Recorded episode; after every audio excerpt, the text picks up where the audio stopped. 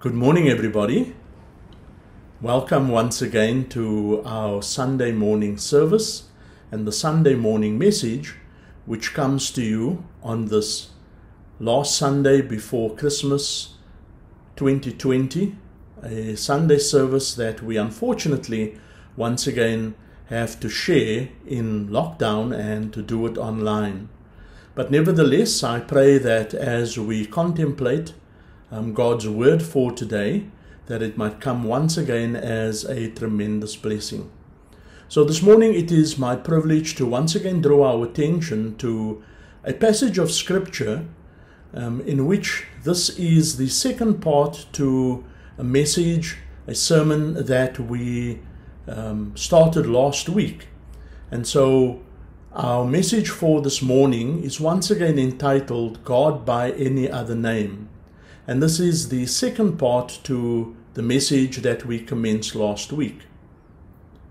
And so, a question was posed in the introduction to the message last week. And that question is What's in a name?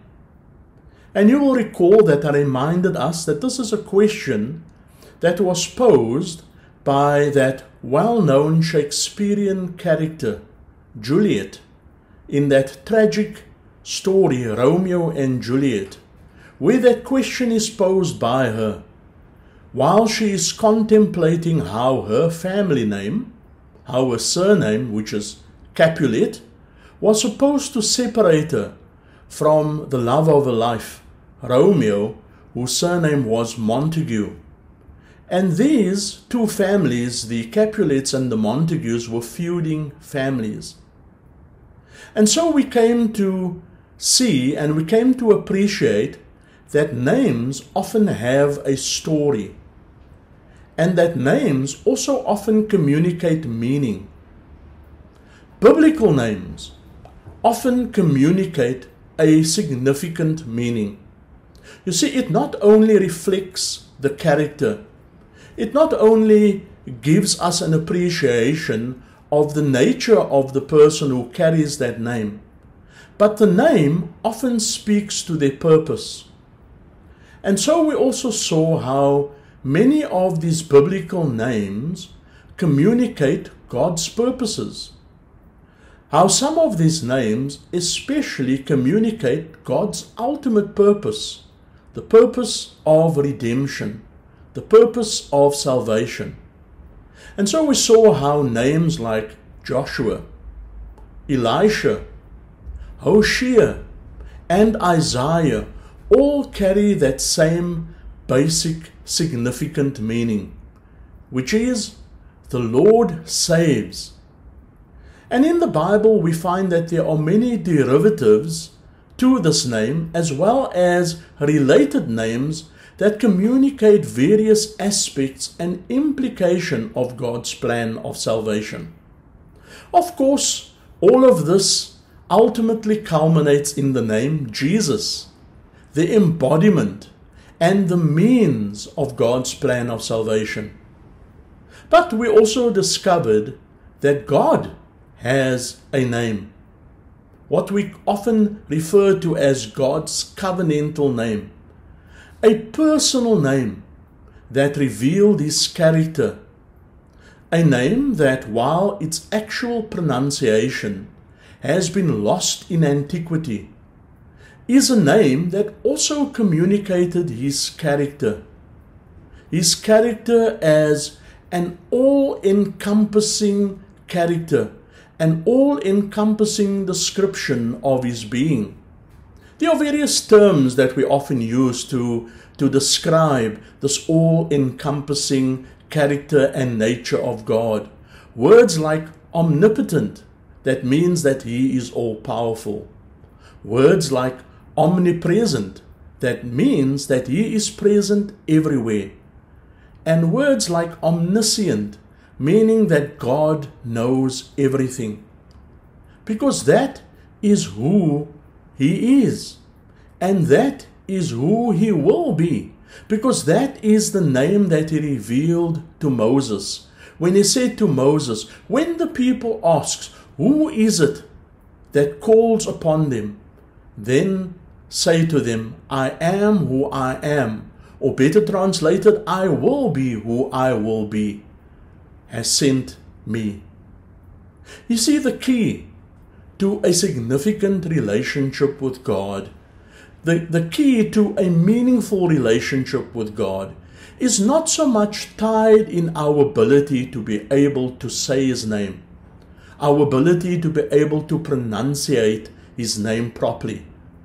Because, yes, even though we do pronunciate the divine covenant name, those four Hebrew letters that um, is used to represent his name, what we often refer to as the tetragrammaton, the four Hebrew consonants that make up the divine name, is often pronunciated Yahweh. But you see, even that pronunciation is simply just the best educated guess that we have as to how that name was probably pronunciated.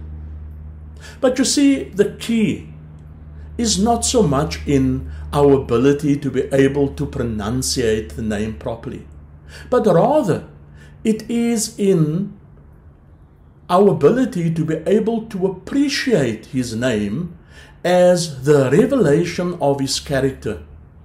And so last week we saw how in Isaiah chapter 7, verse 14, that he is a God who is with us. And you will name him Emmanuel because he is God with us. So much so that he is willing to take on flesh and to appear amongst us in the most humblest of circumstances, to completely identify with us, to live amongst us, in order that he might be able to save us. You see, that ultimately is what Christmas is all about. The Christmas story is not just about the one day or even the birth story illustrated in the nativity scenes as a means to represent or to present the, the birth narrative, the birth story as told by the gospel writers. You see, it is the it is actually the central message of the entire Bible. The scarlet thread, as we refer to it, that runs throughout Scripture. I don't know, maybe that's the reason why Santa's suit is colored red. I don't know. In fact, I don't think so. But it is that without the shedding of blood, we recognize, as the Bible teaches us, there can be no forgiveness of sin. And so we often find attached to God's name, as it is recorded in the Bible, various descriptive terms that constantly reveals the infinite measure of his character. You see, it's the same goal that is achieved by titles that are associated with God's name. In the name Jesus Christ, for example, we have to recognize that Christ is not his surname, Christ is not Jesus' family name. It is, in fact, his title. A title that was and is the affirmation of his messiahship. That Jesus was ultimately and is ultimately the one that was anointed by God, the one to be the Messiah, the one that was God in the flesh, the one that would reveal to us the very character and the very nature and the ultimate plan of who God is and who and what God was seeking to accomplish. And so in Isaiah chapter 9 from verse 2 to verse 7 we read a little bit more of these titles. And like last week, when we read this passage in Isaiah, we pick up the words that can often be found with um, written upon many Christmas cards. So follow with me as I read through that beautiful passage of Scripture, Isaiah chapter 9, from verse 2 to verse 7. The people walking in darkness have seen a great light. On those living in the land of deep darkness, a light has dawned. You have enlarged the nation and increased their joy. They rejoice before you, as people rejoice at the harvest, as warriors rejoice when dividing the plunder. For as in the day of Midian's defeat, you have shattered the yoke that burdens them, the bar across their shoulders, the rod of the oppressor.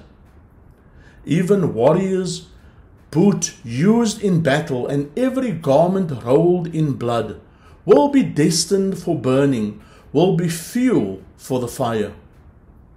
For to us a child is born, to us a son is given, and the government will be on his shoulders. And he will be called Wonderful Counselor, Mighty God, Everlasting Father, Prince of Peace. Of the greatness of his government and peace there will be no end. He will reign on David's throne and over his kingdom, establishing and, and upholding it with justice and righteousness from that time on and forevermore. The zeal of the Lord Almighty will accomplish this. Isaiah was a prophet. A prophet that exercised his ministry during the reigns of four kings of the southern kingdom of Judah. We learned that he received his commissioning to be a prophet, as recorded in Isaiah chapter 6 in the year that King Uzziah died. He then delivers that prophecy that we considered last week, the prophecy of the Emmanuel sign to King Ahaz, using most likely the impending birth of one of Ahaz's sons, probably King Hezekiah. But he shares this message, this Emmanuel sign, prophecy, as a sign of hope to King Ahaz. But we also saw that, as is true for many biblical prophecies, that this prophecy was not just a prophecy that was significant and as a sign of hope and as an encouragement to the people of God as they were facing that calamity, that impending war, for which Ahaz was supposed to and would normally ask for a sign but did not.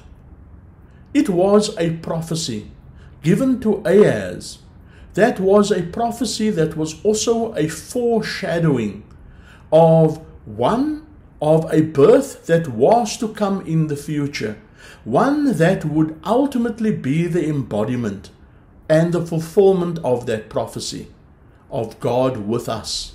The birth of Jesus, what we celebrate today as Christmas. And so the people found themselves in a time of darkness, in a time of a looming crisis, a crisis of impending war, a war in which their northern Jewish cousins, the, the kingdom of Israel, had entered into an alliance with Syria, um, the modern day Taliban, if you want to term it that. And here Ahaz, has to contemplate what to, what to do um, as he faces um, this impending danger, this, this impending war. And so Ahaz becomes confident that by paying tribute to the greatest superpower of the day that was threatening all of them, Assyria, he felt that by paying tribute, by taking some of the very treasures of the temple and handing that over to the foreign king of Assyria, that that would ultimately be their salvation, that that would ultimately save them from calamity. But you see, and we find this even recorded in the book of Isaiah, that ultimately Assyria could not be bribed. Ultimately, Syria could not be paid off. While they do and that is Assyria, while they do ultimately destroy the northern kingdom of Israel. And that occurs in the year 722 BC, about 20 years or so after Isaiah is called to be a prophet. Assyria sets their eyes on the kingdom of Judah with its capital, Jerusalem.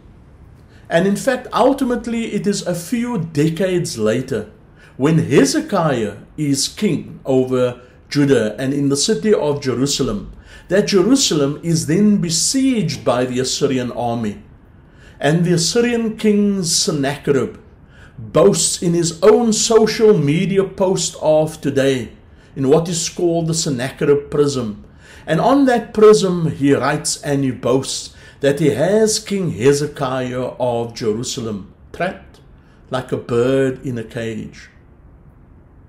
But you see, as we see later on in the book of Isaiah, that it's because Isaiah reminds Hezekiah that he must not be like his fathers who did evil in the eyes of the Lord, but that if he repents, the Lord is able and he is willing to deliver the city of Jerusalem from the hands of the Assyrians. And ultimately, Hezekiah does that. And the Lord does miraculously save his people from that impending danger, that greater danger of the Assyrian invasion. So it is here in chapter 9, however, that we turn our attention back to that ongoing prophecy that Isaiah shares to King Hezekiah's father, and that is King Ahaz.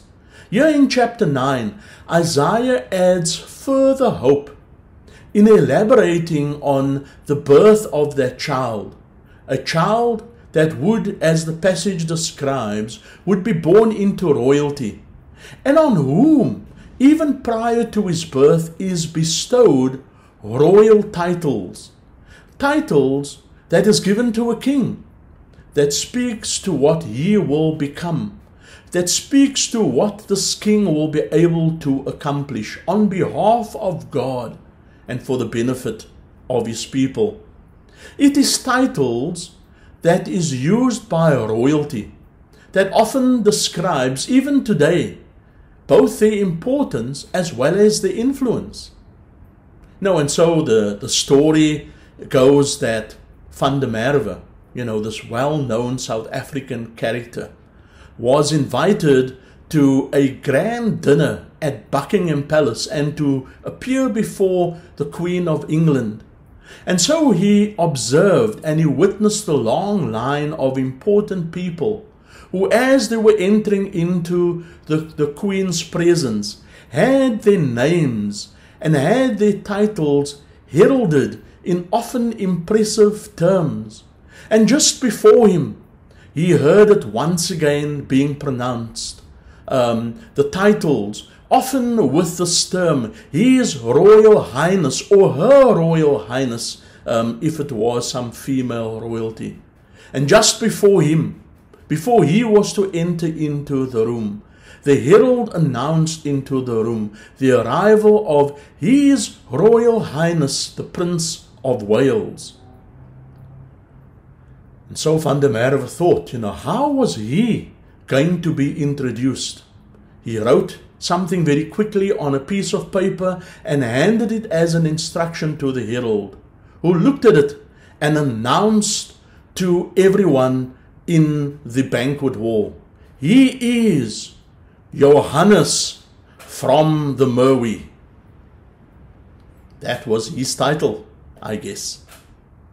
You see, the royal child is given titles that communicates who he is what he will accomplish, and that which will make his reign significant.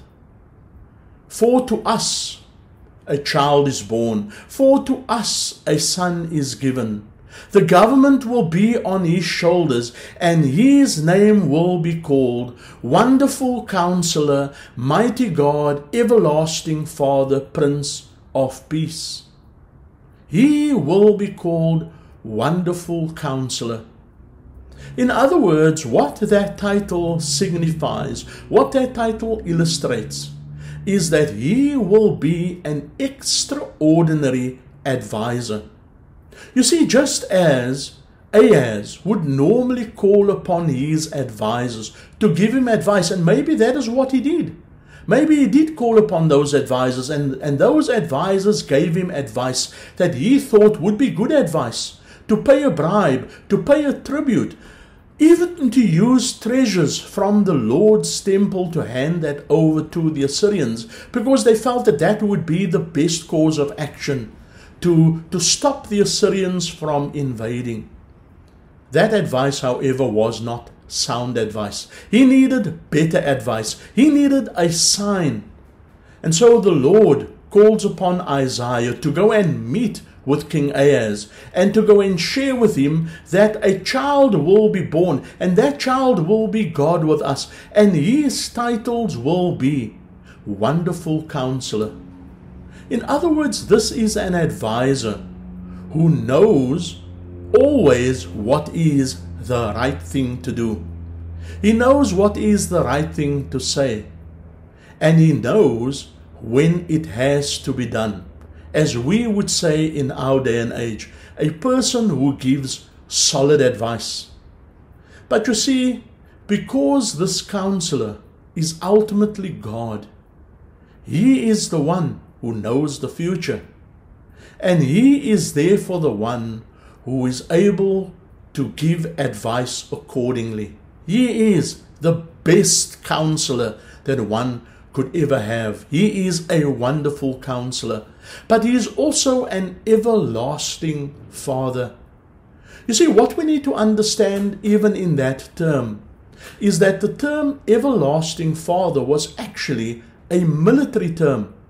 It is what we would call today, in the day and age in which we are living in, a a the highest ranking general is it a three star or five star general you know um, it was a military term that would refer to him as an army officer of the highest rank that would also have a heart.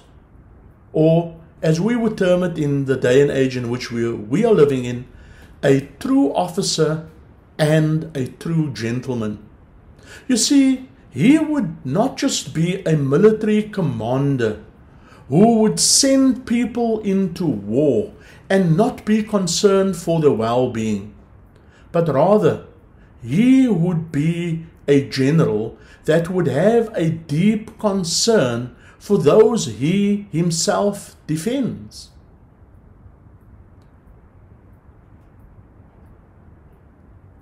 He is mighty God.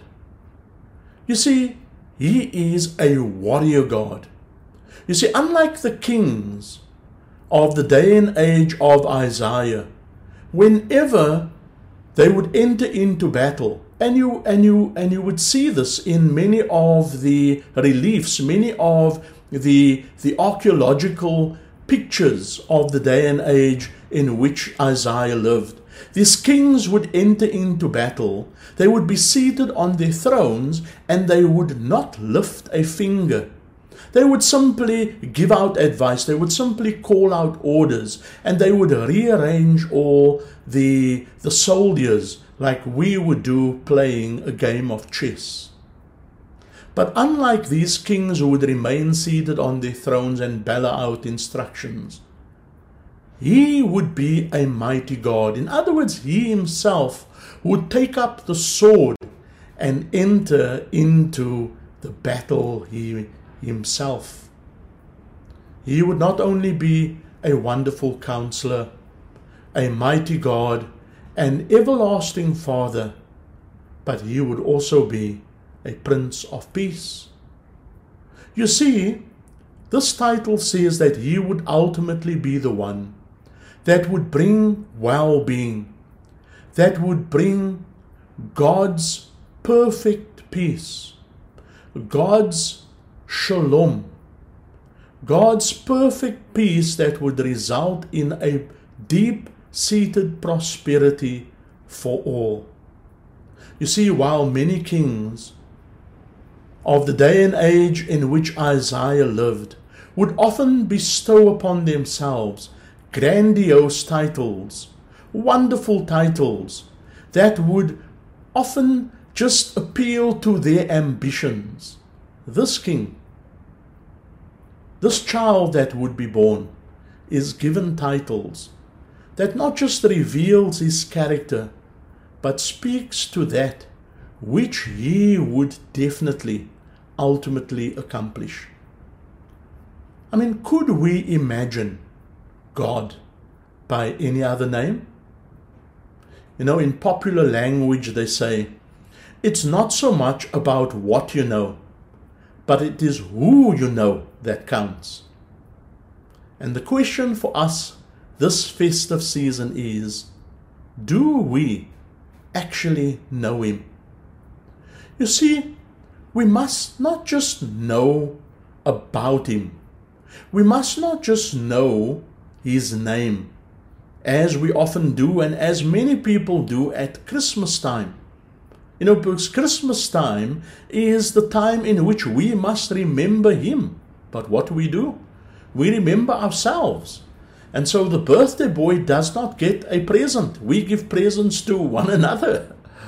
But I guess we do so in a manner that we reflect in, in, and in which we recall what God has done for us, that He has given us a gift, that He has given us the most precious gift.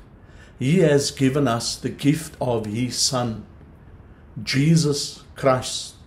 And so, especially in this difficult Christmas time, it is Him and it is His name who, whom that we must remember. That we must remember, um, because there's a sense in which, for us who live with that benefit of salvation, Christmas is something that we celebrate every day, and so we can celebrate Him and we can remember His name every day as Jesus Christ. We can remember it in holiness and not as other people often do every other days of their lives when they utter that name in profanity.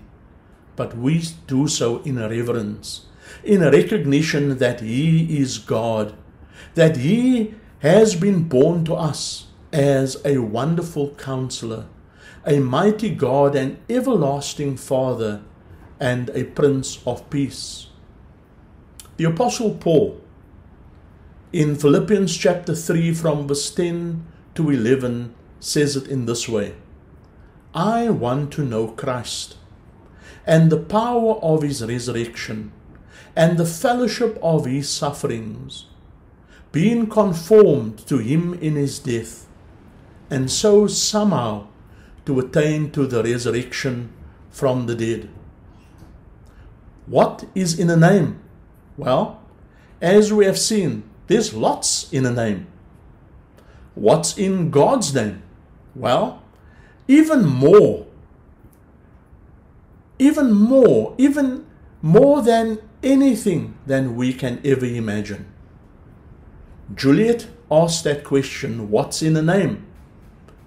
To which she continued and uttered, That which we call a rose by any other name would smell as sweet.